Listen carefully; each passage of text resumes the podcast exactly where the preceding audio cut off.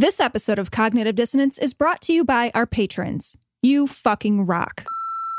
Hey guys, this is Michael over in Colorado. I just wanted to comment on the Masterpiece Cake Shop case ruling. I mean, I do think that the Supreme Court's holding that, oh, the commission was mean to this guy, and so, you know, the ruling is overturned, but we're only speaking on this case. I think their reasoning there is kind of insane and laughable, but the real reason they did it was it turns out that balancing, you know, so-called freedom of speech, like this guy was claiming, and discrimination against, well, you know, any protected class is a tricky issue, and they were like, well, that's hard, we don't want to deal with it, so here's our cop-out. So yeah, it'll come back sometime, but it's not binding. It has already been pointed to in some other cases. There was one down in Arizona that pointed to what Kennedy said about, you know, this isn't okay. You can't do this. So it should be interesting to see how it goes. Glory hole, motherfuckers. Hey, Tom and T, so it's Davey from California. In regards to your issue of taking the Trump presidency more seriously, there's actually a scientific reason behind the fact that we can't do that. You see, as it turns out, the human mind is just too fragile and unable to handle all the random chaotic neuron firing and all the rest of it that goes with trying to imagine something as eldritchly abominable as the Trump presidency, that the only thing we can do is picture it as a joke, or we're just not able to handle it. And we all start to go slightly mad. Madder. You get the idea. Anyway, glory hole, gentlemen.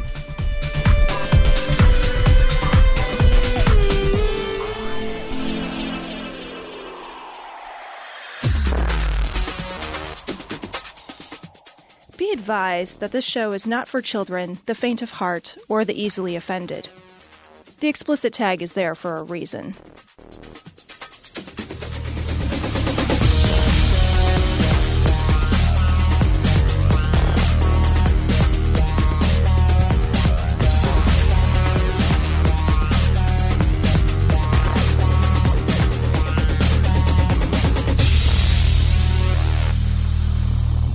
Recording live from Glory Hole Studios in Chicago, this is Cognitive Dissonance. Every episode we blast anyone who gets in our way. We bring critical thinking, skepticism, and irreverence to any topic that makes the news, makes it big, or makes us mad. It's skeptical, it's political, and there is no welcome mat. This is episode 419. Of Cognitive Dissonance. And Cecil, I don't know about you, buddy, but I am getting excited about the live show for Citation Needed coming up. I know, right? Yeah, August. Like, I am excited for it. Fun. August is right around the corner, and August in Chicago is delightful. I'll tell you, it's better than August in New York, which smells like garbage. So that is all the times. That's the calendar in New York, where it just smells like garbage. We're doing a live show in August. That's August the 11th. Mm-hmm. And it's going to be at the Victory Biograph Theater here in Chicago. Should be a great time. If you guys are listening to Citation Needed, you should come check it out. If you're not listening to Citation Needed, you should check out Citation Needed, then come check out the live show. Yeah. No, do it in the other order. Buy your tickets for the live show. Yeah. Then check out. You might like Needed. Just try the tip. Here's the thing. If you buy the tickets, you're already invested. You're going to like the show. Yeah, sunk cost fallacy. Yeah, exactly. I have modeled my entire life after the sunk cost fallacy. That was your first marriage. That was... Well, that was a sunk cost. That's not... Fuck. Well, still paying. Cheers. Still paying, buddy. Cheers. That's a lot of money. All right, let's go ahead and talk about a story. This story is from TheHill.com, and I love this story so much. Church members are angry over placement of giant Marilyn Mimosa. Let's try that one more time. Church members angry over placement of giant Marilyn Monroe statue in Connecticut. All right, so as part of this like art everywhere type of project, there's this giant 26-foot statue of Marilyn Monroe that's being erected, and based on the pose of the statue, it might not be the only thing erected right, exactly. in that area. And it's that iconic 7-year itch one, you know, where her dress is flying up and like her giant granny panties are available for everyone to see. Yeah. My favorite thing about this story is like the church, first of all, The ass faces the church. Yeah. So it's like it's oriented. So she's mooning the people most likely to get worked up about it, right? So I think that's just fucking delightful. But then I just love the idea of being delighted or offended rather, and like freaked out by an ass that's not a real ass. Yeah. There's no actual ass. Well, also it's fucking plaster of Paris and cardboard and whatever. But it's also, like you said, it's like fucking bloomers or whatever. She's wearing like granny panties. These are the least sexual things you could look at and be like, yeah, no, that looks like, it kind of looks like what the cheerleaders wear when they do their flippity flips, you know, right. And they're like, their dress These would barely over. Qualify in 2018 as shorts. Yeah, right, exactly. Right? These are damn near girls that wear smaller shorts than that. Right. Yeah. Yeah. Where do you work out? I work out at the strip club. It's just. I didn't say rub it out. I said work out. It's really only a bicep exercise. My forearms are getting a killer workout. Right That's now. Hilarious. So like they put it up there. In this face in the church. And it's, you know, you're right. It's from 7 year itch. But isn't 7 years a little long in the tooth for a priest? Oh. You know, 7 years. You're getting a little old at that point. That's true. You know what I mean? That's true. That is. I feel like at 7, they're just like, all the shine's worn right off of this one. He's near the age of reason. He's near the age of telling. Yeah, I love the idea. Like nothing in the world cracks me up more than people that are like, I'm so fucking worked up about the human body that when it doesn't even involve an actual human body, they're still worked up about it. Yeah. They're still like, I don't want to see that. You can't grab it, squeeze it, fuck it. It won't poop. It's not a real butt. It's it's just a shape that is butt-like. It's butt reminiscent. Yeah. It says here, this is a quote from a person. It says, if God had something to say, he probably would have sent a bolt through it. First Congressional, Michael Descago told the newspaper. Yeah. Well, if he... So is he just silent, or does he just like Marilyn Monroe's ass? Like, which one is it? Well, he's got access to it now. She's been dead for some time. So he's recalled. Oh, yeah. He's recalled that ass for sure. He's like, where'd... Looking around one day like, where'd she go? Oh, no, bring her back up here. No. I am not done with that. I want you angels to get underneath her and flap your wings real hard. Make that thing fly up in the air. I got a 7 year itch. I'm going to tell you right now. I'm going to go ahead and scratch it. You know, this statue, I don't know if it's this statue or not, right? But there was a statue that looked exactly like this. So I'm thinking it was the same statue. Probably, yeah. That was in Chicago. It was right. I remember. It was right outside the Apple store, which is funny because it's all about Eve. Seriously, it was right outside the Apple store. I mean, it was right in. I used to walk by and be like, "That's a fucking cool statue, man!" Like, I actually really liked it. I thought I think it's a cool statue. Yeah. I think it's great. I've just sucked 1 year of your life away. What did this do to you? Tell me. And remember, this is for posterity. So be honest. How do you feel? Oh, this story made me so mad when I read this. Jesus from Christ. CNN. Man gets $75 after being wrongly imprisoned for 31 years. That's, Tom, going rate of 42 cents a year. So not bad. Not too shabby for not doing anything but getting 3 squares a day. Yeah, right. Know? 3 hots and a cot and you still got paid. What the fuck are you bitching about? I will say, though, that is 3 times the minimum wage in Tennessee. Yeah. So, and that's where this, so. My favorite part of this, it says, so this guy gets in prison. Then he gets out and he's asking for $1 million for the years of his life that were taken away. And he's not asking for $31 million. Right. He wants $1 million.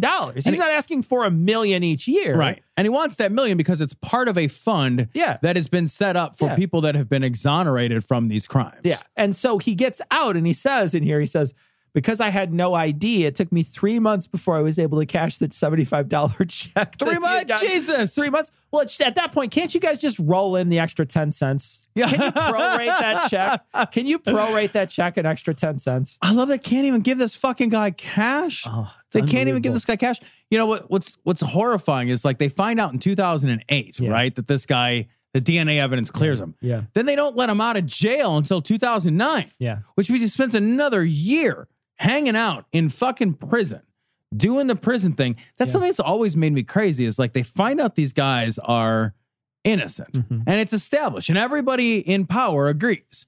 And then they're like, well, we have to go through these these different, you know, steps and processes and procedures before they get out. And these things take time. There seems to be like no rush.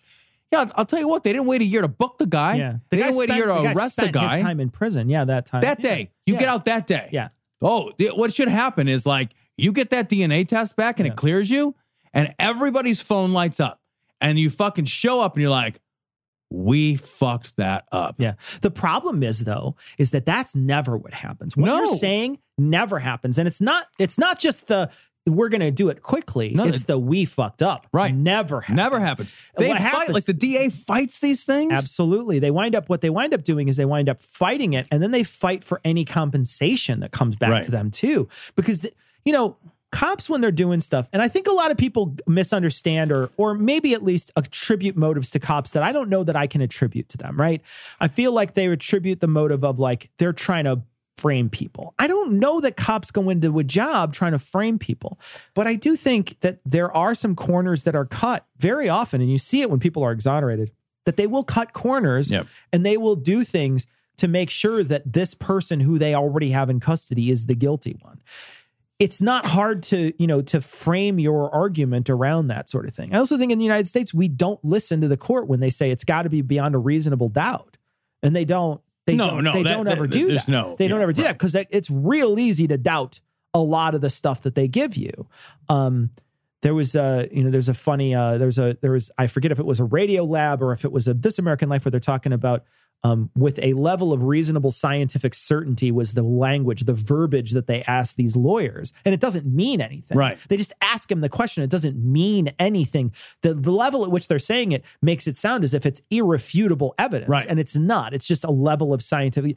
Anything is a level of scientific certainty. The wording that they use doesn't mean anything. So there's this machine we have in this country that puts people behind bars quickly and pretty efficiently, right? Well, not super efficiently, but relatively efficiently. I mean, I'll tell you what, we certainly do have a lot of people behind bars. We're really good at imprisoning people. Yeah, it's not like we're not good at putting people behind bars. I feel like we do that all the time. And so we have this, our prison system is enormous in comparison to our population. We're with the most despotic of states. We are with that. We are with those people. We are up in terms of our per capita imprisonment ratio is insane. Yeah. It's a third world country. It's the highest of the entire industrialized world. It's awful. So, but these people, when they get out, this system that put them in there, these cops that I think probably were just trying to find somebody. You know, there's a lot of pressure on them to find people that are guilty of these things. I have a feeling what these cops do is they're pushing back and they're digging their heels in because they feel like they're under attack or they did something wrong. Charitably, how hard would it be emotionally for you to find out that you were wrong? It would be hard.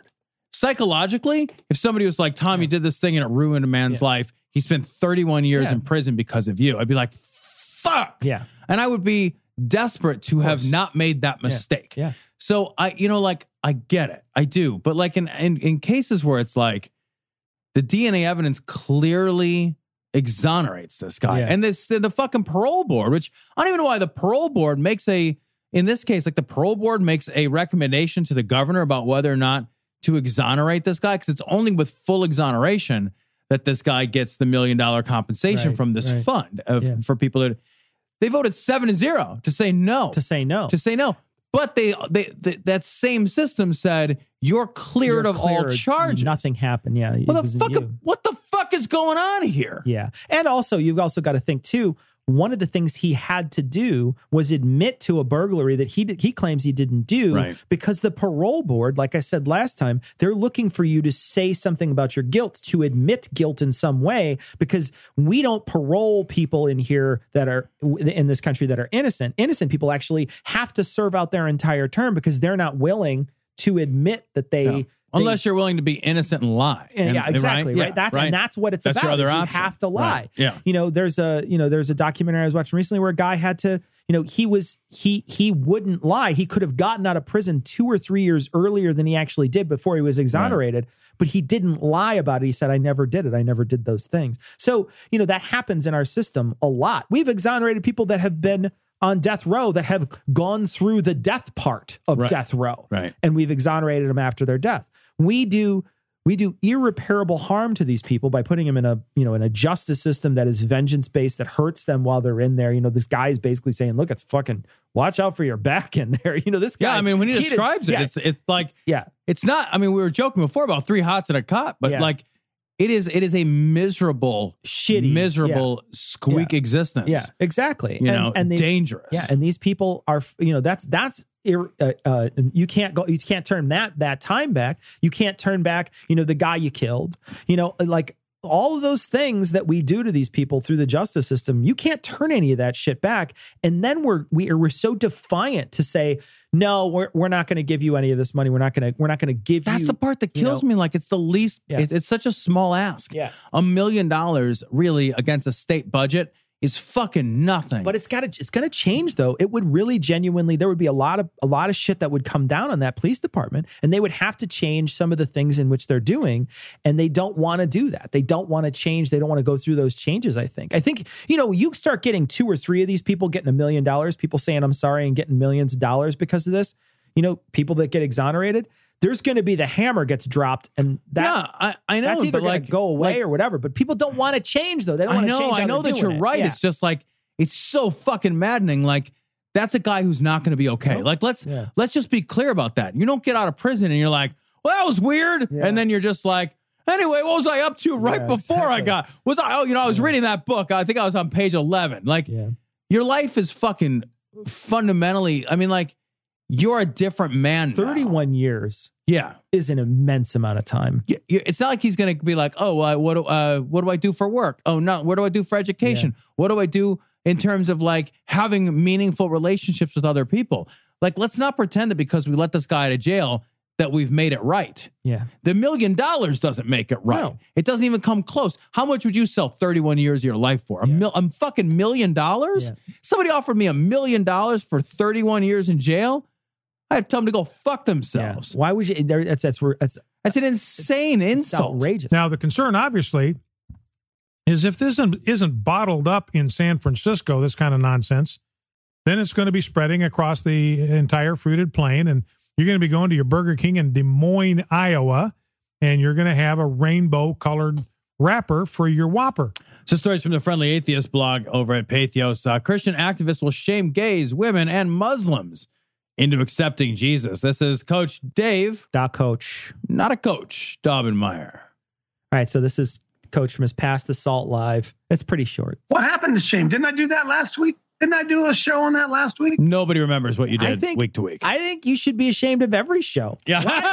Why stop at one, Dave? Yeah. I got to say, so far, I agree with him. Yeah.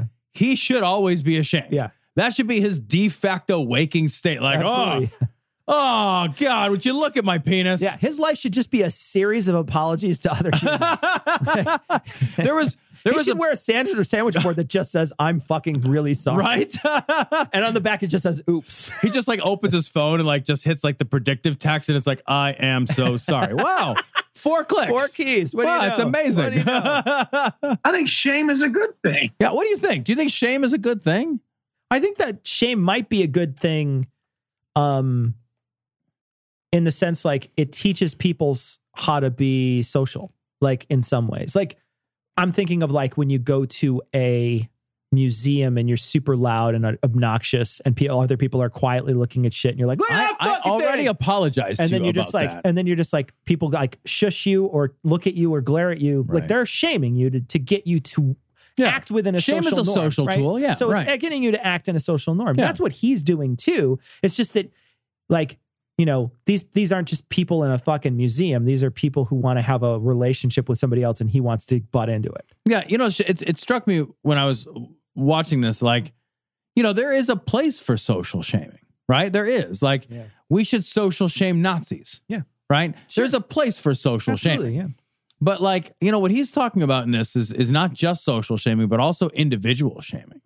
And I was thinking about that difference, like, and whether or not individual shame, that sort of internalized feeling of like self-loathing and guilt and all that, like, does that have any use? Does that have any place?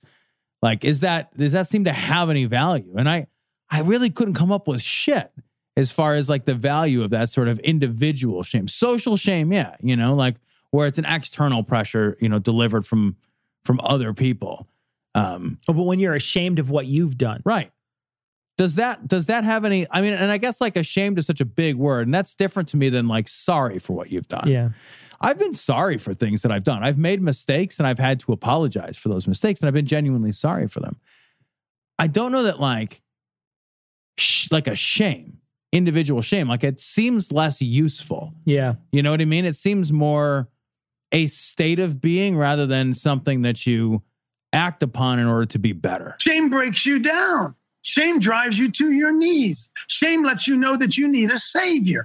What do you mean? Why do you make them feel ashamed? They're going to go kill their baby. Well, what if a dingo ate it, though? What if the baby was ugly? Or a pain in the ass? Or what if it wasn't actually a baby? It was just a few cells. Right. Yeah. Well, the moral of the story is it was probably just a few cells. Yeah. You know, like I love the way it's painted. It's like, I'm just going to go kill my baby. Like, going to get it from the babysitter. Like, oh, what are you doing after work? Oh, I got to pick up the kid. And then I'm going to bash his head against the rock. Take care of the fucking 357 Magnum. Which one's mine? I don't even know at this point. Yeah, I'm just going to start shooting until one of them looks familiar. I got to get rid of this one. I'm making a new one. I'll make them ashamed? What? Hey, guys. These dudes at the gay pride parade prancing up and down the streets. Looking all enticing, prancing up and down. I love this. These dudes with their short shorts and their tight bodies prancing up and down, bending slowly over. Stupid sexy Flanders. I know, right? It's exactly that. It's like oiled up and like, it's just like, okay, just pull out your dick and jerk off. You'll be able to think more clearly. Are you kidding me? Hold your ears. Get your children away. Get your children away. Muted, whatever. Do you know that those men doing that put their penises in the rectum of other men? Does he think that only gay men have anal sex? Put the penis in the rectum. Put the penis in the rectum. It's a good song. It is a good song. Get a pretty good sound out of that penis in the rectum. Made it up. That's good. Man. Yeah, right. Like, this is the kind of guy who's talking about a wiener. Like, he's like, do you know they put their wiener in their butts, guys? Do you know they put wiener butts? Do you think he would be this like obsessed with anal sex among a heterosexual couple? Like if a heterosexual couple has anal sex, do you think that he would be as obsessed with that? I would love to ask him. I don't know. I would love to ask him about like blowjobs and be like, well, you know, like my wife blew me. Is that okay? I mean, like, what do you think? Did she swallow? I think there's a lot of follow up. What do you think? He's going to ask you to paint a word picture. I'll tell you that much. What do you think, Coach? Is that okay? Is that action okay? Right. You know, I slapped her on the ass. Yeah. You know, is that action okay? At what part do you want to micromanage my relationship in the bedroom to? Yeah. At what part? And the reason is that he wants to say, no, look, you know, it's somebody who's saying like, you can't have sex with dudes. You're not allowed to have sex with dudes. I think everybody should just take a step back and be like, we've said it a million times, just be like, how about we just don't fucking judge other people's relationships and mind our own fucking business? Yeah, I don't get it. I mean, aren't you supposed to be the party of small government? What the fuck? Get small. Isn't that just the party of like, well, it's none of your fucking beeswax? Yeah. Like, this is like third grade stuff. It's like, it's so funny because he's the same, like you're pointing out, like, he's like, it's a wiener. Like he's all worked up about it. Because he's a third grader. Because he doesn't have a nuanced opinion about it. Because like, he stopped thinking about it in third grade. And I do remember, like, being more charitable. I do remember, like, a time in my life, like in your early 20s, like where like people were sort of like they were like all talking about sex and like who was fucking who and like all that kind of stuff. And it was like part of your world when you're young, right? Like other people's sex lives are part of your world, and those conversations are much more. Sure. But then like. This is like a 50-year-old man. Like we're all like everybody gets bored of that and moves the fuck on pretty quickly. At some point, it's like that story is like, yeah, I did this thing with this girl. And you're like, okay, fucking, where are we going to eat? Yeah. Who cares? I think what changes that, and I'm not going to speak for the ubiquity of the human experience here, but what changed it for me was regular sex.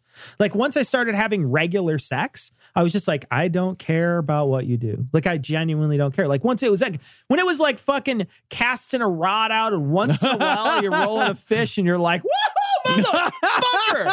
You know, then it was a big deal. But the moment you start having regular sex, you're just like, well, yeah, okay, great. I also had dinner last night. Right. Well, that's what I mean. Like, like at some point, everybody grows up. Yeah, you just grow up. You just grow up. You're done with that now. I wouldn't say, but I'm also saying, like, I don't know that if I wasn't having regular sex, if I wouldn't be like, you gotta hear it. You know, maybe I would. I don't know. But I know for sure what changed it for me was just like, you know, okay. And now it's like not a thing that I talk about. Right. So it's not, but not only that, it's not a thing you're interested in hearing about. Like, it's not a conversation that you start or that you engage.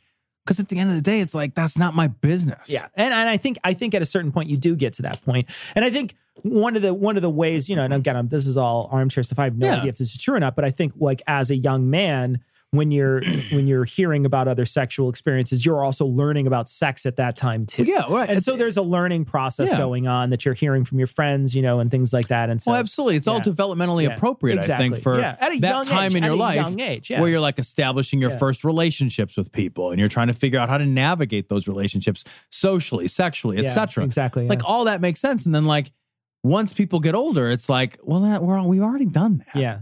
So like, what are we still going to? And I'm never looking to you for any kind of advice. I'm not like, you know, like, you know what I mean? Like at a certain point, you're just like, I'm never going to tell you because I don't care what you have to say. Like, nothing you could say is going to change anything. I would give great advice. Yeah. Oh, I'm sure you would. I definitely take marital advice from the divorcee. I know what not to do. You don't know where the minds are. I know where they are. Do you know that? Do you know that's what they do? Gosh. Hold on a second. I got to find my pearl so I can clutch them. Oh, they were in my ass. I'm sorry. Those were beads. If you'd like to buy some, you can head over to adamandeve.com. Get 50% off almost any order. Stick it right in your ass. Not the sex swing. You'll get a free sex swing. That is not appropriate for the ass unless you are like varsity. Like you really got to be ready for Flexible. That to be stuffed in your ass. And then you can pull it out slowly, you know, just like the beats, you know, but you're pulling out like leg harnesses and shit out of your own ass. But if you go to adamandeve.com, you type in Glory at checkout, you'll get 50% off almost any item, a free sex swing and free shipping. And you think that's normal and you think that's okay and you think the Lord is okay with it, but Coach... Like the Lord is like that weird like cuckold husband who's like sitting on the couch like with his fucking flaccid dick in his hand. Are you done with that? You like, are you done with that? I'm going to drink that when you're done. Are you done with that? I love it. It's like, you think that's normal? I just looked it up. 36% of women have had anal sex and 42% of men have had anal sex. Yeah, it's pretty normal. Yeah. Like I love the idea that he makes this sound like it's aberrant. When it's like just the thing. It's just the thing. This is the kind of guy who's married to a woman who poked her eyes out years ago. She doesn't have to look at him. Sex, you know? It's just so funny. Don't shame them. They're out there saying pride. They're proud of it. They're having more fun in the bedroom than you are. And I mean, maybe there are some people out there who are like, man, I could fit my whole fist up there. And there's like a mark of pride there. but I also feel like they're proud of not being afraid to show someone who they are. There's a difference between being proud of a sexual act, which is juvenile and, weird. You know, is something that you did. Like you said, when you're a very young person, that sort of thing is, you know, accepted or not, or, you know, sort of almost expected. But once you get older, it's not something that you revel in or share. Sure. And so that sort of thing, I understand the point of like, at a certain point, I think the mature ones are not. They're not saying that they have pride in how they relate to each other and how they connect. They're saying they have pride in being able to express who they are without fear of someone insulting them or attacking them. And that's the whole point of the Pride Parade is for visibility, right? It's to say like, we're here and we are not ashamed of who we are. Yeah, exactly. None of that stuff that he's saying. Not shame. Right. Yeah. Not like we're proud of the specific sexual act. Yeah. Well, it's just, it's a straw man. It's like, watch me beat up this straw man. I know. It's just his obsession with that one thing is just so weird. Yeah. So weird. They're all so worried about the butt. Yeah. He wants... Get a bidet, clean it out. He wants to put it in someone's butt. He really does. Yeah. I think... See, his wife just let him in. I don't know if it's his wife. To be fair. I don't know what it is either. I think it might be his golf partner. I mean, like... But you got to start somewhere, I guess. His assistant coach. Right. You know what I mean? Glory, glory, hole it lures ya. Glory, glory, hole seduces ya. screws ya. The show, it must go on. This story's from The Inquisitor. Pope Francis accepts Bishop Juan Barros's resignation amid child sex abuse scandal. So in Chile, like, all the bishops offered to resign. Yeah, like, all 34 of them. Yeah. We're just like, yeah, we did not handle this well. Yeah, they all just signed a big placard that said, whoopsie doodle. Yeah. Yeah. And he did accept the resignation of three of them. So I don't know. There was like a weird camaraderie, like if you quit, I will all quit, or whatever that's about. Well, maybe they're all complicit. You know what I mean? Like, yeah, you're at a high level of the church here, so yeah, it's not unlikely. One thing that I wanted to talk about from this story is that you know, a few months ago, Pope Francis said something to the effect of, "Look, I'll believe it when there's some proof." Yeah, when there's facts. And according to the story, he received a letter in 2015 from a victim outlining in specific detail allegations of sexual abuse.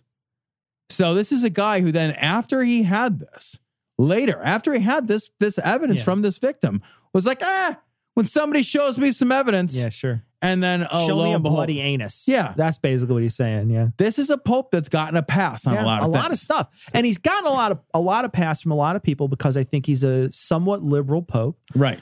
He says things that a lot of people wouldn't expect the pope to say. He talks about things that a lot of very conservative people have a very different opinion on. So when you talk about like climate change, he's a very environmentally minded person. Right. He wrote an encyclical about environmentalism called Laudato Si. It was a couple years ago he wrote that. And it was a big thing in the Catholic Church at the time because it's, you know, it's something that they never really focused on. Mm-hmm.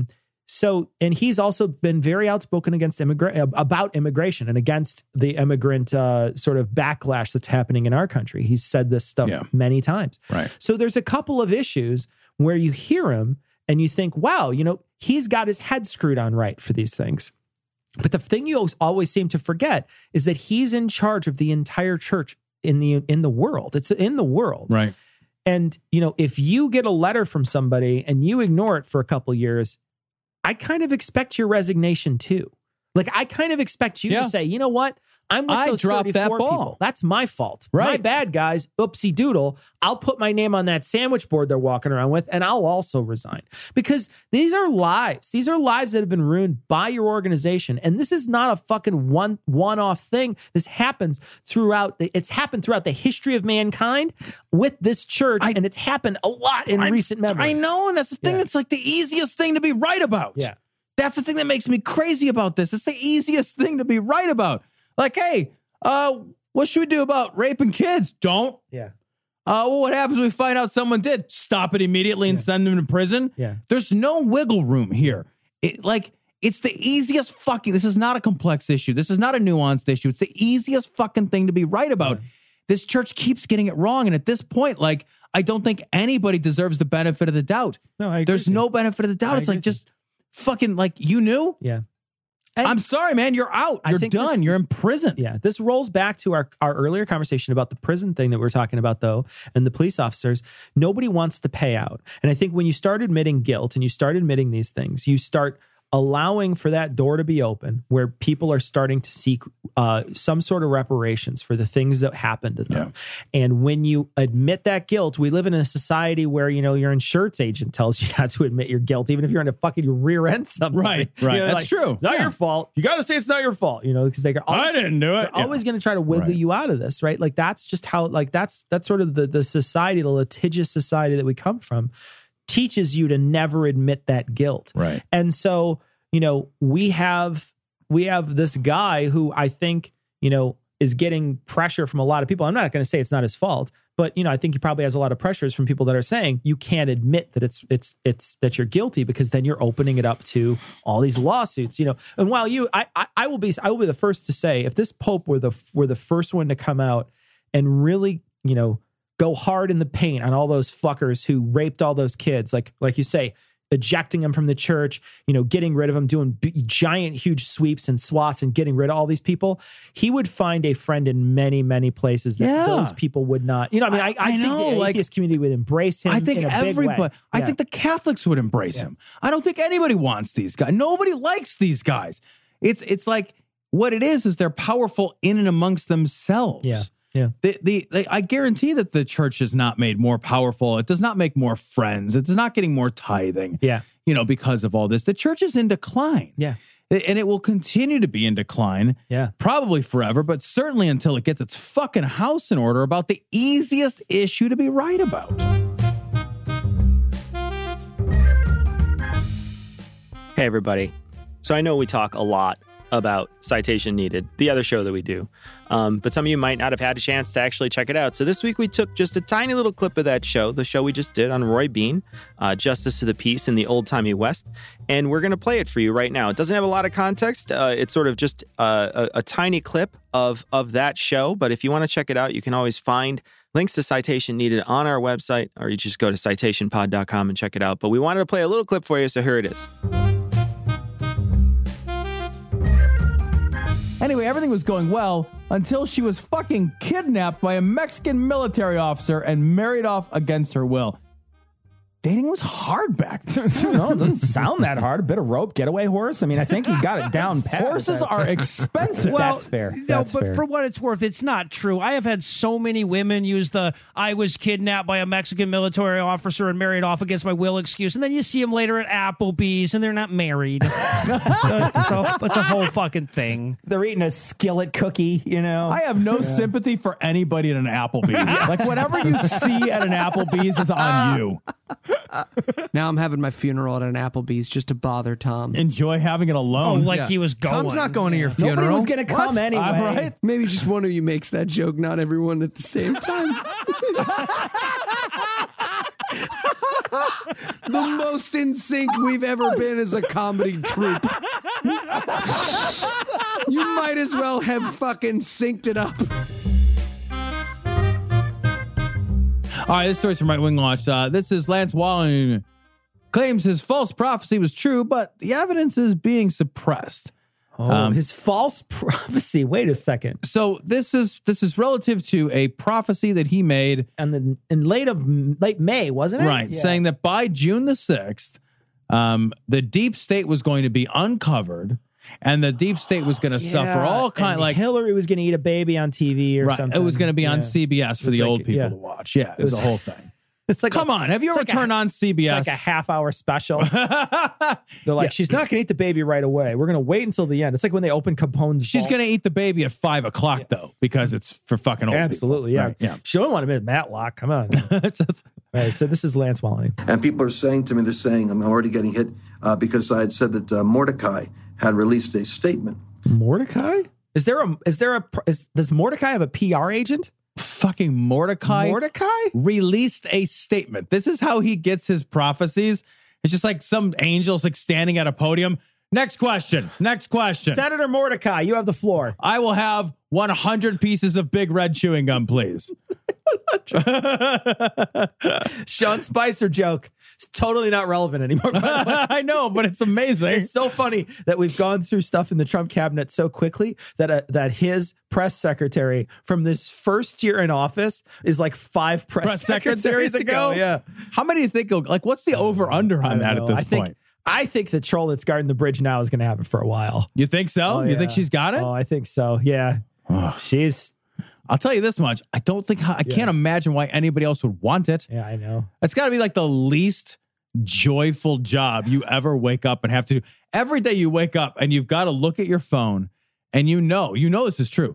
Every morning as this press secretary, you got to wake up and be like, fucking hate Twitter so much. Yeah. I've never hated anything like I hate Twitter. Your entire life is just a long series of slow exhales. Just the protection of the Jews and the undoing of Haman's.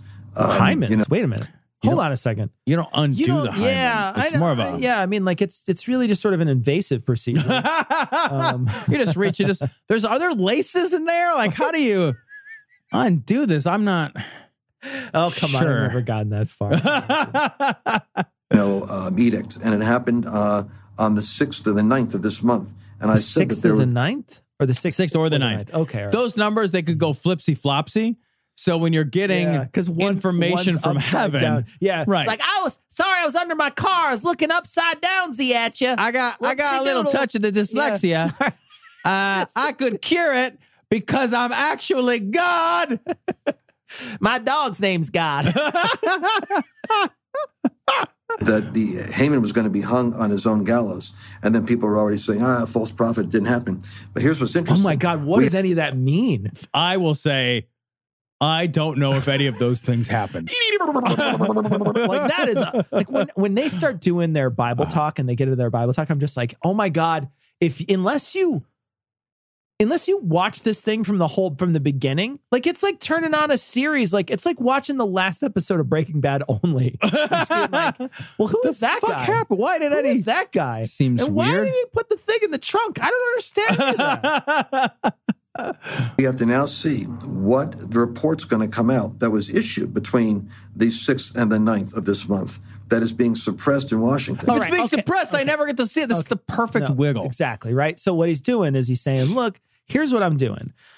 I'm saying that it's already out, but it's being suppressed. So I'm still right, guys. Right. I just want you to know how right I am. I'm telling you from authority how right I was. And it's being suppressed because the report is damning evidence on the corruption. And who issued the report? Who asked for the report to be issued? Who did the investigation to create this fucking report? How does he think this works? Somebody's like, I just wrote a book report, and there's fucking yarn on the side of it, and there's a fucking puffy paint and glitter pen on the front. It says like, this is Joe Clarkson's report from my third grade class or whatever. Like. No, that's not how reports in the government work. I love that. I love that somebody sees Hyman or whatever has passed a Mordecai press release to them or whatever, and then it's like, Joe, this just came to my desk. Is there any way you can help me suppress this? Yeah, put it in your drawer. Joe's just like, on the left side of your desk, everybody's got one here. There's a little round thing. You just slide it right in there. Why would you issue the report to somebody who doesn't want the report? Right? Cecil, could you write me a report, but then once you give it to me, I want you to go through the effort of writing. Right. I want you to investigate and find these things out, and I want you to write it, and then when you give it to me, I'm going to delete it. Yeah. That is like some passive-aggressive like bullshit. Your boss is just like... What I want you to do is bring me a coffee. I want you to walk into the kitchen with the coffee. I want you to look me right in the eye and pour it down the drain. Then you're going to go out and get me another coffee. Because you know what? You were going to fuck up the first coffee anyway, and I'm saving you the fucking trouble. Jesus, what do you work at? Deborah Wears Prada? The improprieties of the deep state in terms of its engagement against Donald Trump. And so I'm still going to be vindicated in that because the Haman decree is being undone, and the Mordecai decree has been made. And now we have a series of months, 6 months, between the decree and the Feast of Purim, or in their case, in our schedule, it means that between now and the midterm elections, November, where the Christian people will decide if they have a right to exist. If just like the Jews, if the Christian church doesn't arise and in a sense arm itself spiritually and know how to move forth in culture over the next 6 months, and it goes in the midterms, then we're determining whether or not Donald Trump as a Cyrus has just three pathetic little raps with arrows on the ground, or whether we give a mighty 6 or 7, one for every mountain. What the fuck are you talking about? Like you lost me 40 seconds ago and you just fucking left me there. Do you remember our good friend in college who spoke exclusively in a series of overlapping and unexplained metaphors? I got just as frustrated with him too. This seriously the same thing. It's like at some point you have to stop speaking exclusively in metaphors, or you're not saying anything at all. You have gone so far down the fucking track with this shit. He's switching metaphors. Yeah. He's conflating one thing with another without ever explaining what one thing stands for. You cannot make heads or tails out of this no matter who you are. And that's the point of this garbage, right? My prophecy didn't come true. Well, let me obfuscate it with gibberish. My Mordecai is going to bang his arrow against the ground 6 times, and then he's going to pop, and then it's going to be over. You know?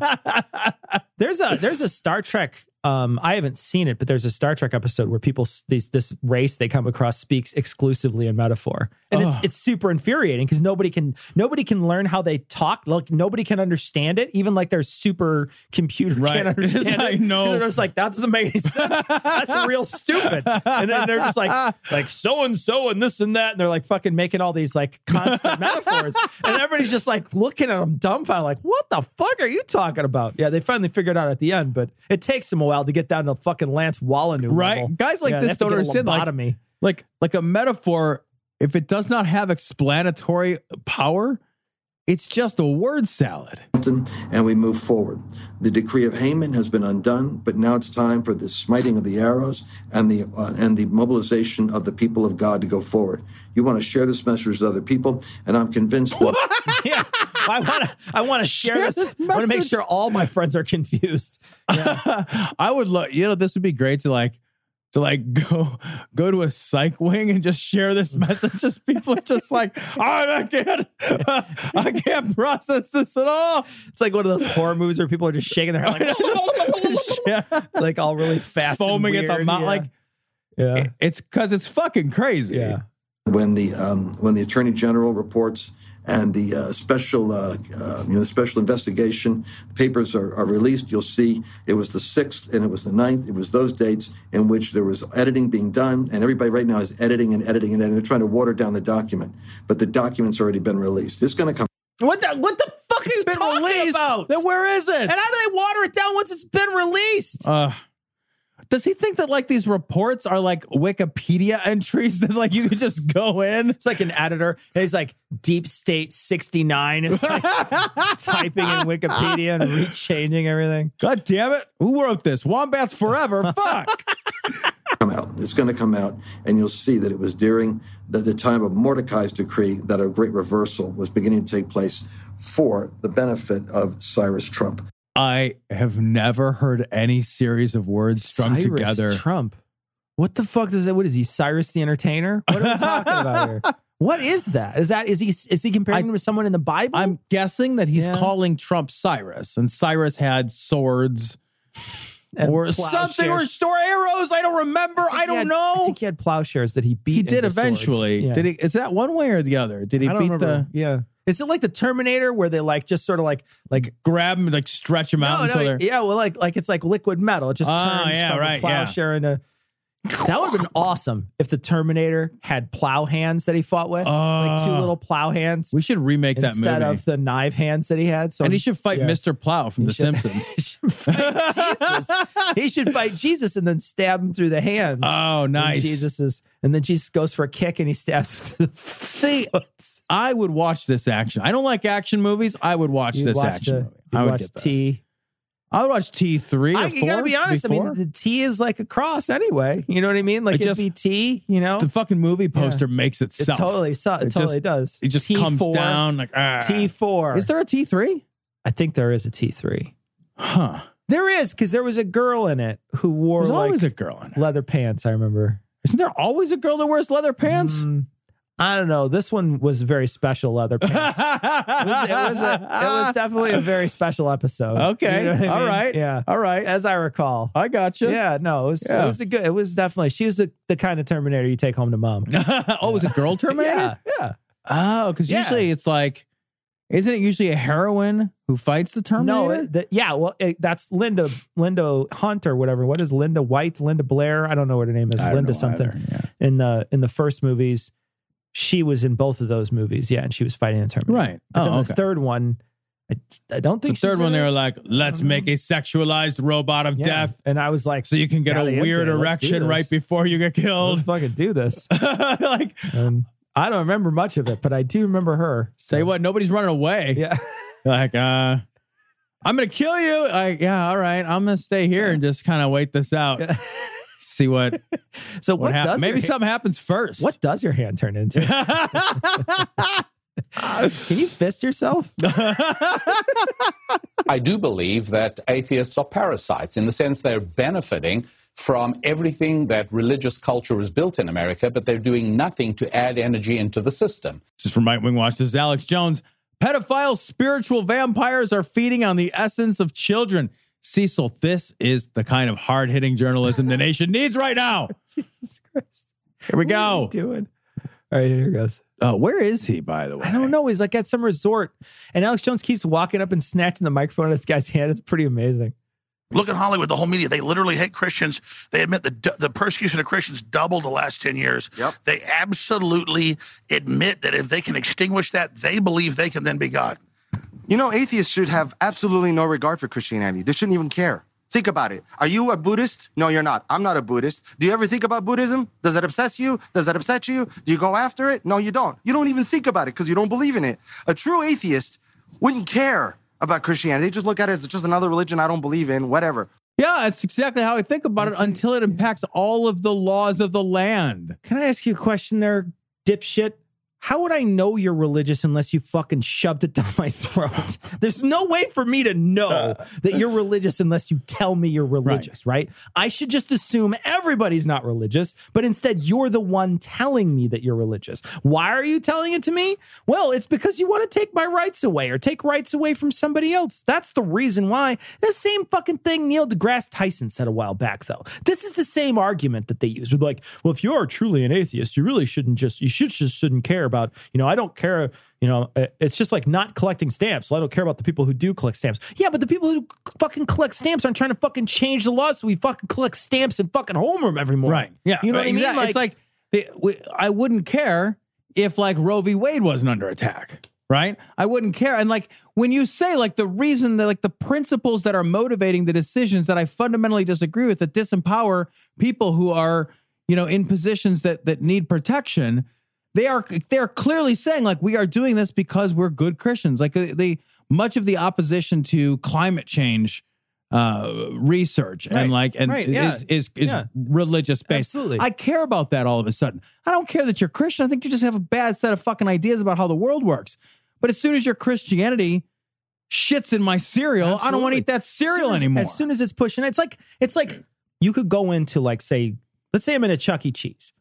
And for people who don't know what Chuck E. Cheese is a place that makes terrible pizza that entertains little kids, right? So that's basically what it is. And if you're in another place, another country, you might not know that, but it's like a pizza place. You bring your kids to have a pizza party. Let's say I'm in Chuck E. Cheese with my wife and I start having sex with her. I start doing it doggy style right there. And people are like screaming at you, right? They're screaming, I yell at you. Like, and you're like, what? What are you, anti-doggy style? What's wrong with you people? What the fuck is wrong with you? What are you fucking anti-doggy? Do you not like to have sex doggy style? It's on you. It's like, no, you're ejaculating on a pizza next to my kid. That's why I'm upset, because you're making me care about it, right? I would never care. You're intruding the space. If you did the doggy styles at your fucking little private place, I don't give a fuck. How would I know? I literally would have no way to know. But instead, you're coming out and showing me right now. You're saying, I want to change the world. Right. I want to fuck the world doggy style.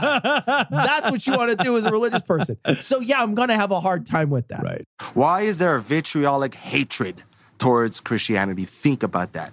Because it's a spiritual war. It's a bloodlust because it's a spiritual thing that we're talking about here, people.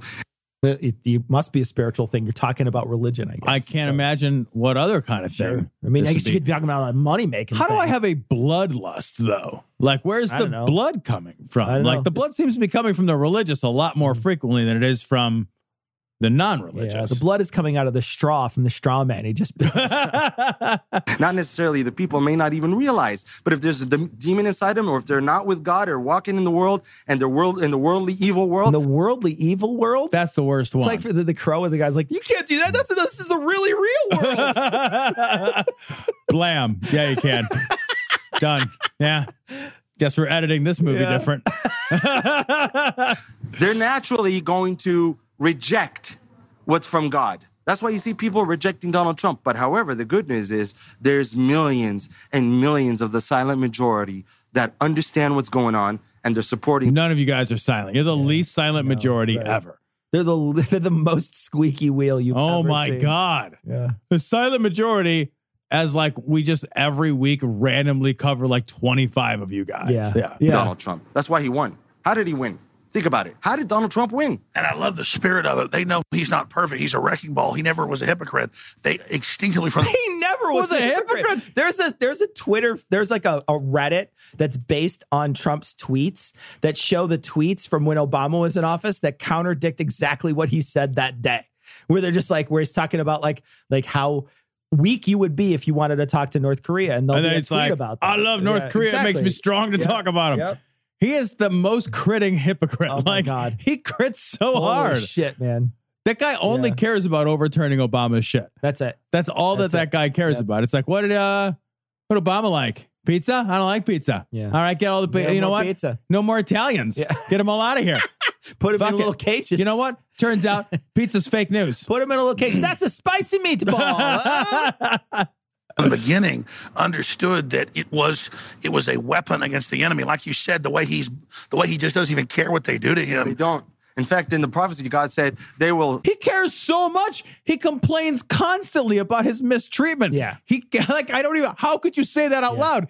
This is a guy who has complained since before he was made president about how poorly he's been received and treated. He fucking cries and cries and cries about it. He's the fucking meltiest motherfucking snowflake that has ever been. And it's funny because all presidents are under extreme scrutiny. Right. He's the first one to make it seem like the scrutiny that he's under is unique. Right. And unfair. And it's so not. I was thinking about it today. You know that Scott Pruitt guy, right? So Pruitt, EPA chief. Scott Pruitt got put in place. He was like a guy who like used to fucking shit on endangered birds or something. Like, I don't even know. Like, the guy was like a horrible, shitty asshole beforehand. Before he just started, wipes his ass with a heron. He's just like, cut off that condor wing. I want to feel something soft up there. But like, seriously, like the guy was like a total cocksucker before he ever joined the EPA. He hated the EPA, wanted to dismantle the EPA, got into the EPA. Definitely the right guy to be in charge of it. He's in the EPA and he's doing crazy shit. Like at one point, he like has his wife, wants his wife to get like a fucking Chick-fil-A and she doesn't even fill the form out right. She's like filling it out all wrong. It's like fucking got the wrong name on it or something. They're just like, whatever. And then he sent out people recently. They found out he sent out some of his aides or some of his advisors or whatever, some of the people who work for him to go find his wife a job. Just like go find that lady a job. And they like had to go out and do searches for her.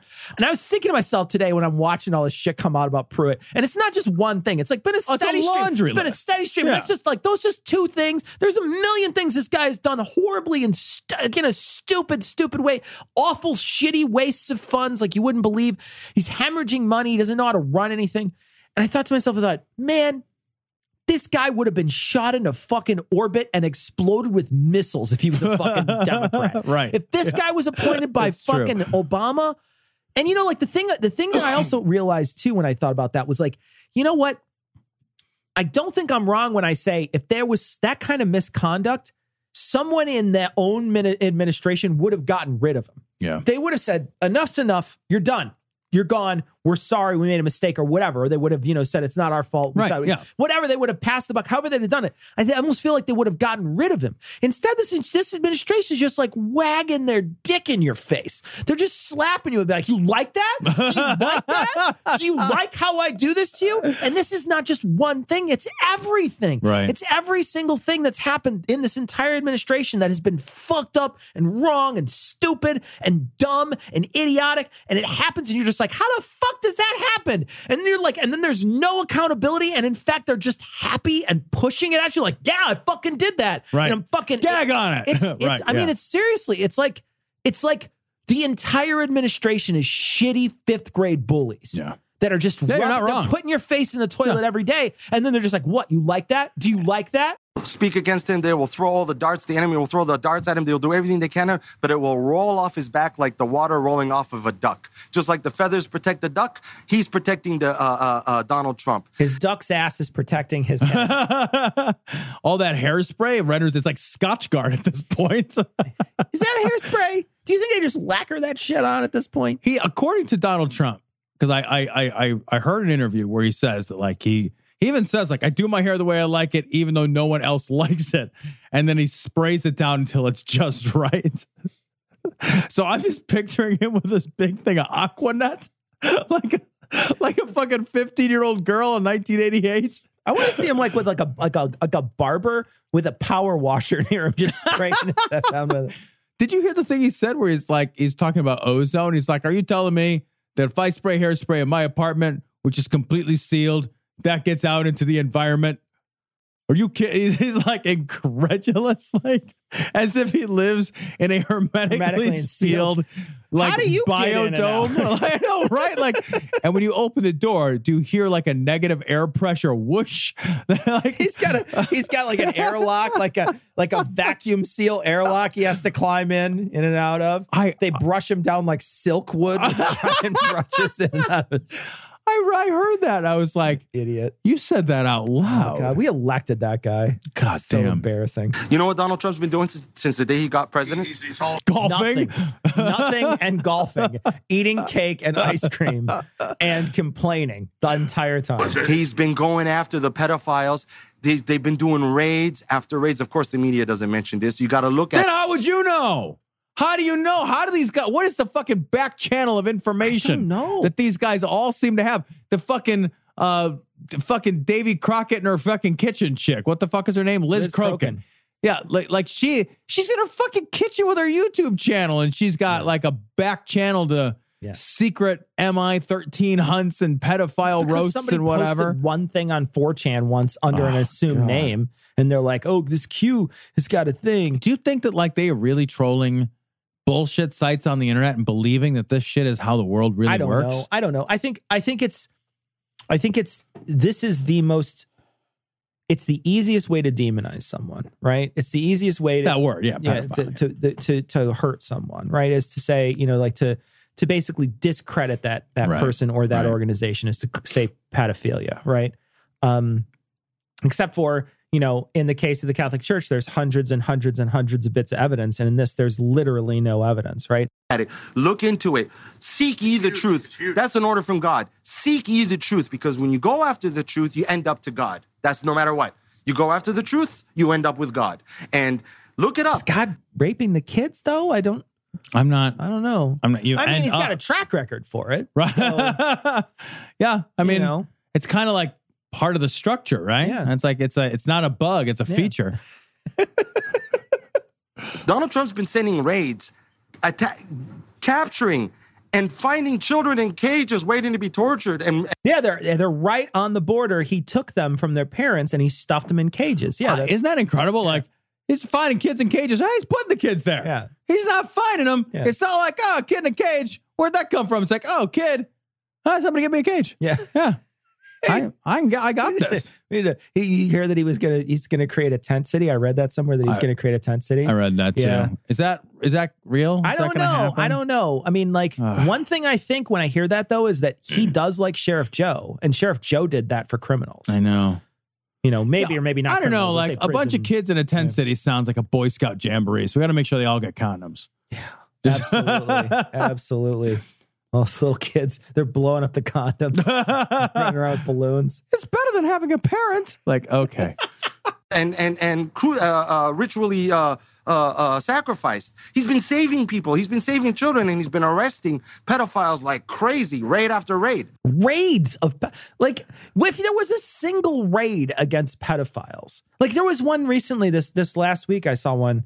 There were some people in the UK. 8 people were drugging and raping kids in the UK. They were Jesus like Christ. There was like 8 of them. Fuck. And they had a van and they took this van around and they raped a bunch of kids and whatever. What the fuck? Yeah. And like that's in the UK and I heard about it. Right. You know what I mean? Like I heard about that. Right. It would be big news. Why would it be a federal investigation too? Like the president has to like every state has don't fuck kids laws. It's like you don't have to like get to Montana and be like, well, thank goodness you crossed the border fucking that kid. We got to call in the federales. What are you fucking talking about? Like every local government always wants that to not be a thing. Yeah. It's in the community's best interest. That's the thing. It shows up in local news. We cover the news every day. It's everywhere. It's like every day, but never national news. Never. It's in local news. Well, I live locally. Everybody lives locally. It turns out we all lives locally. This is not a thing.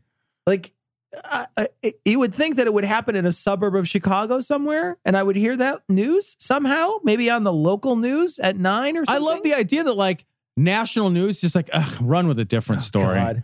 We're not going to pick up that pedophile raid. I was going to do the pedophile raid thing, but Hillary Clinton called earlier, and I can't do it. She said she's going to eat the face off a baby if I do it. Joe, I got a great scoop on this pedophile raid. There is a family video closing down on Hard Front pass. And Third, so I'm going to need you to cover that. Can you guys send out the false flag people to shoot up a school? That's the thing. It shows up in local news. We cover the news every day. It's everywhere. It's like every day, but never national news. Never. And then they panic more and more, and they have NAMBLA now coming out at the UN, coming out on Vice, coming out of the Huffington Post. I love that fucking NAMBLA is an NGO now or whatever. NAMBLA's at the UN? All right, we... Hey guys, I don't know if everybody hates us. Maybe he's mispronouncing Zambia. Maybe that's Namibia or something.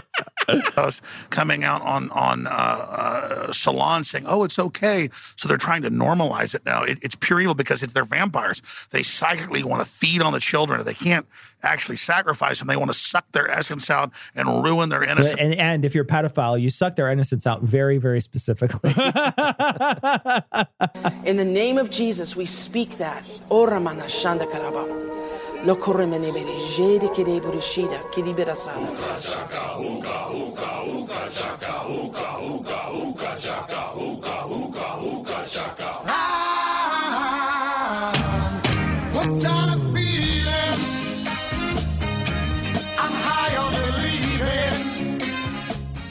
is from The Guardian, UK. Ireland to vote on removing blasphemy as an offense. The referendum will probably be held the same day as the presidential election, which is probably pretty good because it'll get more people out to vote for it. Presidential elections are always good for turnout. When I read this, I was like, one of the things that's kind of like interesting is like in so many ways, Ireland is actually a pretty progressive place. But they have this like staunch religious background. It's had a hold on Ireland for such a long time. But like with the recent passage legalizing abortion, and then this, which is potentially if it goes through, if the referendum goes through, which would remove blasphemy laws. It's like those are some pretty big cultural barriers that are at least being questioned and in some cases knocked down. I'm blown away that the country has a blasphemy law. Like I had no idea. Are before. You? Yeah. They seem so like they're so owned by the church. Absolutely. You know what I mean? You see that, we saw that with the abortion thing, but there's part of me that thought like there's a level at which you legislate over people's bodies, I think more freely than you legislate over their thought. Because blasphemy laws to me feel like, you can't be an atheist law almost. You know what I mean? Like that's kind of what it is because, the people who are believers aren't going to blaspheme. Right. It's the non-believers who are going to blaspheme. So you're basically saying like, look, you can't even not believe in this stuff. And that's a huge step from being anti-abortion. I think that's a huge step. Yeah, this is going to freedom of thought, right? Yeah, right. And I would imagine that this would have gotten knocked down before the abortion thing. Yeah, well, it's interesting that one of the things that you would grant first is freedom of body, but freedom of thought would come second, right? Yeah, that's an interesting. I don't know exactly what that says about how that works, but it's interesting to pause and think about. That it's like, well, it's easier to give you freedom over your body, but it's less. Like if we give you freedom over your thoughts, we've lost all control. Yeah. Because that's the thing that strikes me. Like that's the thing that religion really wants to have, right? I see what you mean. Yeah. You can have body autonomy. Yeah. But if you have autonomy over your own thoughts, what the fuck do you need us for? Yeah. Particularly the Catholics who use that intercessory model. Yeah. Right. Right. Yeah. Yeah. They're standing. Yeah. What's crazy to me too is that like, my terrible impression of an Irish person is constantly saying Jesus Christ or Jesus, Mary, and Joseph. Like I'm always blaspheming, and I've been blaspheming since the beginning. Why is that a bad impression? That's literally everything I heard in Dublin. And that's all I ever say. That's all I ever say is blasphemy. Right? Yeah. I'm surprised. Surprised we made it on while I was in Dublin, right? And doing that impersonation, passing for a local, by the way. That's because you had vomit all over your clothes and you pooped in the street. Everyone there is wasted. There was a poo in the street. You can't. There's no getting around that. Yeah. Oh no, you can walk around it, but it just draws your attention because there was toilet paper too. It was, yeah. They packed that morning. Yeah. There's a moment where you're just like, I am in a city that morning. Right. Canada used to be one of our most loyal friends, and vice versa. I mean, Canada sent troops to Vietnam. Was Vietnam less containable and more of a threat? No, actually, Canada did not send troops to Vietnam. I don't think that's right. Canada did not send troops to Vietnam. So this is one of the many emerging stories. This is from the Washington Post regarding Trump and Kim Jong-un and the recent summit and North Korean summit. Man, Trump and Kim declare summit a big success, but they diverge on the details. Everybody seems to diverge on the details. Yeah. To hear Trump tell it, this was a historic moment. Yeah. This was a grand success. Now I wanna lay out his, because he's a master negotiator, right? So, there's a give and a take. So what he got was a verbal agreement from Kim that he had previously to continue with nuclear disarmament. Yeah. What is not attached to that verbal agreement is any international monitoring, any specifics, any timeline, all the stuff that say we did for Iran, right? Yeah. This has been done 16 times, so 16 times a charm. There has been a verbal agreement towards, or a verbal some overture toward disarmament, right? Past. Okay, so and what he got in return, so what Trump had to give, what he got in return was a sit down meeting with the U.S. president, which the Kim regime for three generations has been trying to get, right? And then he also got an agreement to suspend military operations in South Korea. Yeah. The fuck? Yeah. The fuck? Oh, historic success. I want to make sure that I say, I am happy if we get a non-nuclear North Korea. Right, I'd be happy. I'll be thrilled. I'll be happy for that. I don't know that this is going to yield that. I'm not sure. I can't be sure. Trump made a really nice movie that he played for him. Did you see the movie? Did. It's embarrassing. It's the most cringy thing I'd ever seen. It's so cringy. It's so embarrassing. And you watch it, and I just can't. If you take 4 minutes out of your day and go watch this, it's so cringy. But he basically made a trailer showing how great North Korea could be for Kim. And what Kim, like you said, he got to show that he's on the world stage. He got tons of propaganda to bring back to his people, to show his people. We had Trump during those discussions say things like he loves his people. He said stuff like, I think we like each other. Like, this is a guy who's a despotic ruler. Like, he's not. Yeah. This is not somebody who's just a really nice, cool dude. Human Rights Watch called the Kim regime the most dangerous autocratic regime in modern history. Yeah. This is a guy that, when confronted by Fox News today, maybe it was yesterday, but very recently, about Kim's track record with human rights, Trump blew him off and said, a lot of people have done bad things. Yeah. This is a guy, Trump said, this is a guy who loves his people. Yeah. Loves his fucking people. Yeah. Public executions. Yeah. Loves his people. Forced labor camps. Yeah. A three-generation policy. Yeah. Loves his people. Yeah. What, are you fucking kidding me with this shit? Yeah. And then, right before he leaves, he has this big dust-up with Canada. Oh, and my God. We have this trade tariff thing going on with Canada. And basically, they go to the G7 summit, and he says, look, I'm basically screw your countries over, and I'm not going to work with your countries. And Canada, it basically does the same thing. Like, fine, cool story. We'll do the same thing to you then. And so there's these tariffs that get levied on both sides. Right. And now here's where I think that there's a huge issue with that, right? There's a huge issue with that deal with Canada ahead of time. The next day after that happened, every single pundit on the right was screaming about how he's going to visit North Korea, and he's got to show that he's powerful. He's got to show that he's strong. He's got to show that he's not afraid. He's got to, and that's why he did that with Canada. And my thought was, if I'm North Korea and I just watched a guy fuck his neighbor to the north who's been good friends with him forever. Right. What kind of deal do you think I'm going to get from this? Yeah, guy? I know, right? Like, why? You know, this guy isn't strong. He's an asshole, and he's being an asshole on the world stage. And I don't see him as strong. I see him as like, well, if that's how he treats his close allies, I don't want to be one of his close allies. You know what I mean? Like, if he's going to treat his close allies like shit, why would I bother? Yeah. And so this whole entire mess of stuff that's been going on has been spun by the people on the right as if this is the most historic thing that's ever happened. And, you know, I heard somebody say, and I don't know if I disagree, they would have impeached Obama if he talked to Kim Jong-un. They were so upset when he said this just in passing during, I think it was the election cycle, is before he got elected. He said it in passing. Yeah, I'd meet with people in Iran, I'd meet with people in North Korea.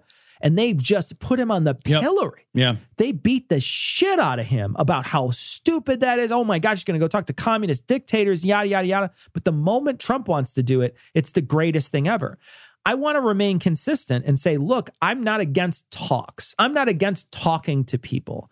But what I am against is, you know, going in there without people who know what the fuck is going on in the State Department, going in there and, you know, not having a non-binding agreement, going in there and just making a big fucking reality TV show out of it instead of like real substantive progress. I have a problem with that. Well, I mean, look at the lesson for Kim, right? If you're Kim Jong-un, what did you do? You built a nuclear bomb. You detonated a whole bunch of times. You got everybody's attention. You got them scared. Yeah. And now you got the sit down, right? You got exactly what you wanted from this thing. Yeah, by being awful. Right. So the message here seems very clear, is that everything I did worked perfectly. Yeah. I am safer because now the US and South Korea are not going to have military exercises on the other side of my border. I got to sit down with one of the most powerful human beings on the planet. I got concessions. Yeah. I was able to show the world that my nuclear weapons brought me to the big boy table. Why would I give those up? Yeah. And, you know, what message does this send to Iran? Basically, what it's saying to Iran is get your nuclear program in order, get your missiles flying, and the U.S. will come and do this exact same thing to you. They will make all concessions the moment your missiles fly. And what does it say that you pissed off Canada? Yeah. When you pissed off Canada? I know. It's Canada. That was so embarrassing. That whole exchange was so embarrassing. Oh, my God. Stupid. And Trudeau was just sort of baffled by it. He's like, what the fuck are you on about? Yeah. You want answers? I think I'm entitled. You want answers? I want the truth. You can't handle the truth. This is weird. This is from the CBC. Christianity's not on trial. Baby custody case pits BC zealots against the state. So weird. So this is a couple that had a kid, and they decided in court when they were defending themselves in court in a custody case where the state was trying to take their kid away from them.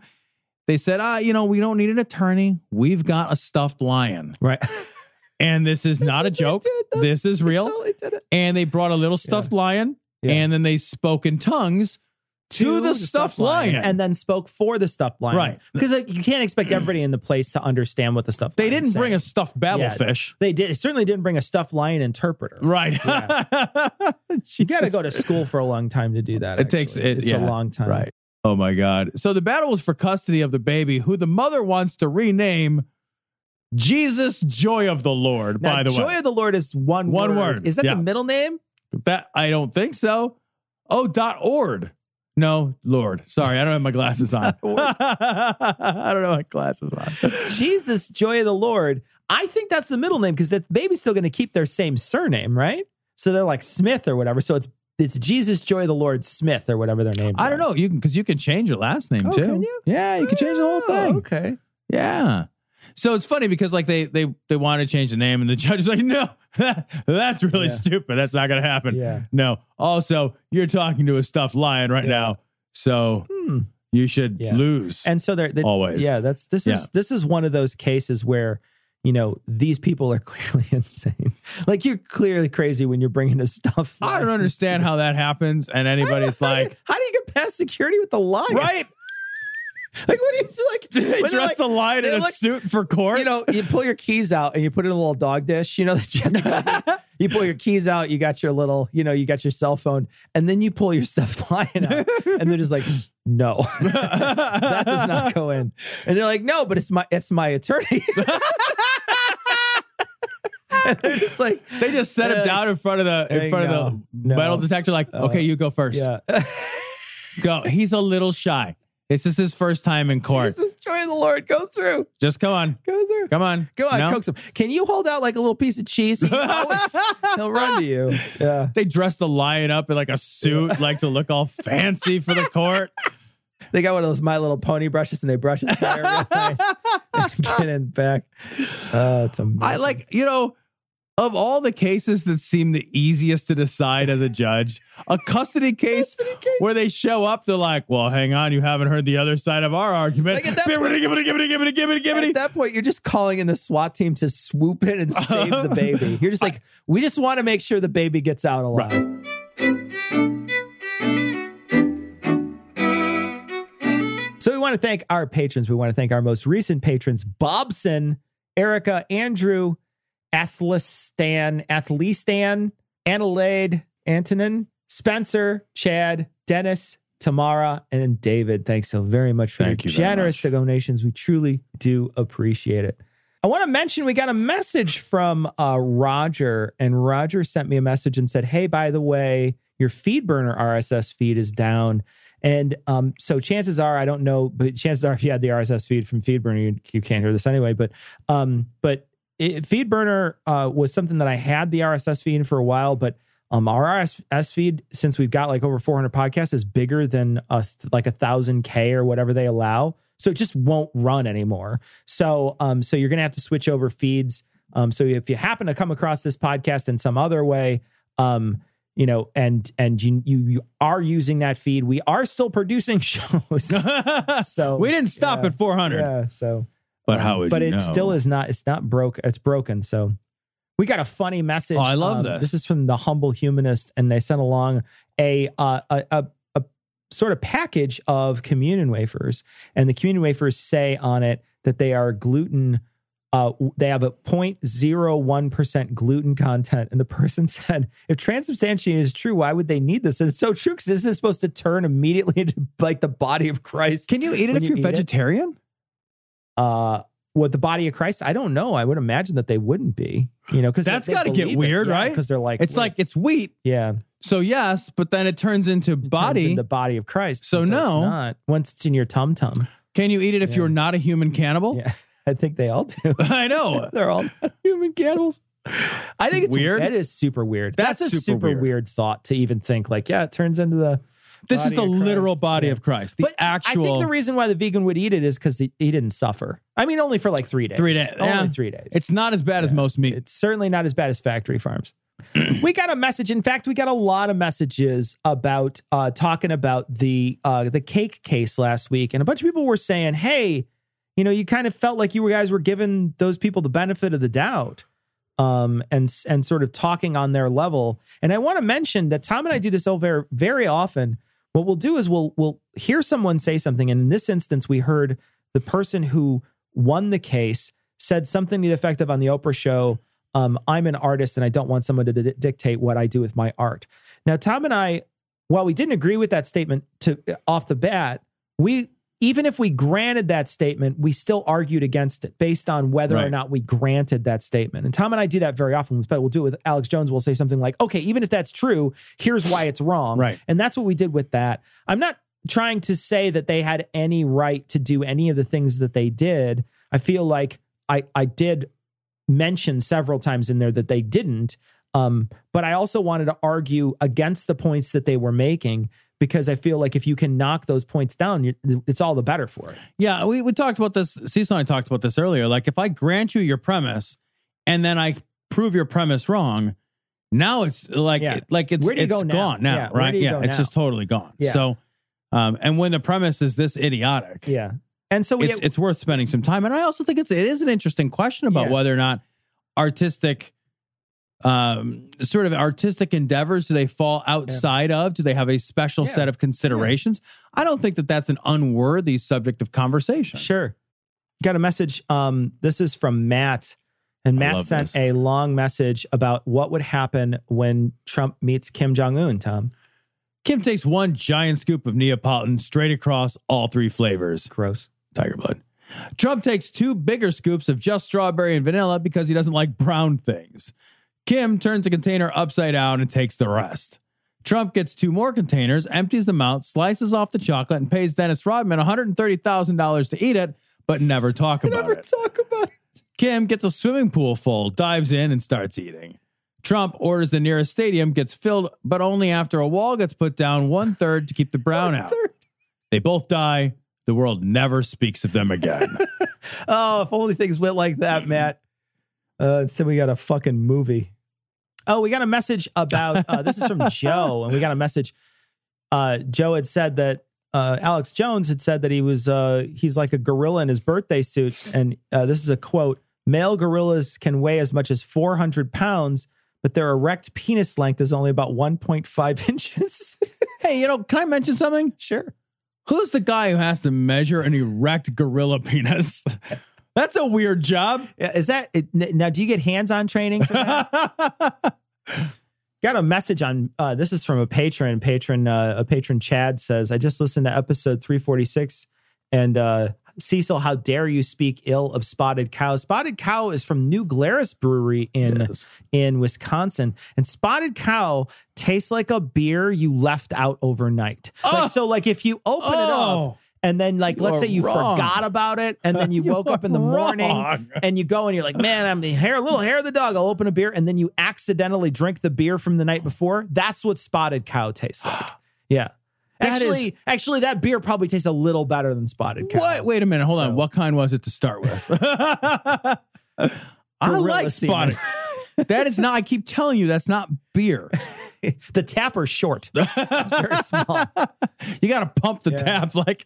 We got a message from Hannah, and Hannah says, a couple of people actually pointed this out, that they do study primates in psychology. We got an image from Aaron. Oh, this is great. It's a two-headline image. I'm going to put it on this week's show notes. You got to read the headlines in order. Read the one in bold first and then the other one. And it kind of tells the whole story. It says, two headlines says it all, and I agree. So there you go. All right. Well, that's going to wrap it up for this week. But we're going to leave you, like we always do, with the Skeptic's Creed. Credulity is not a virtue. It's fortune cookie cutter, mommy issue, hypno-Babylon bullshit. Couched in scientician, double bubble, toil and trouble, pseudo-quasi-alternative, acupunctuating, pressurized, stereogram, pyramidal, free energy, healing, water, downward spiral, brain deadpan, sales pitch, late night info docutainment. Leo, Pisces, cancer cures, detox, reflex, foot massage, death in towers, tarot cards, psychic healing, crystal balls, Bigfoot, Yeti, aliens, churches, mosques, and synagogues, temples, dragons, giant worms, Atlantis, dolphins, truthers, birthers, witches, wizards, vaccine nuts, shaman healers, evangelists, conspiracy, doublespeak, stigmata, nonsense. Expose your sides. Thrust your hands, bloody, evidential, conclusive. Doubt even this.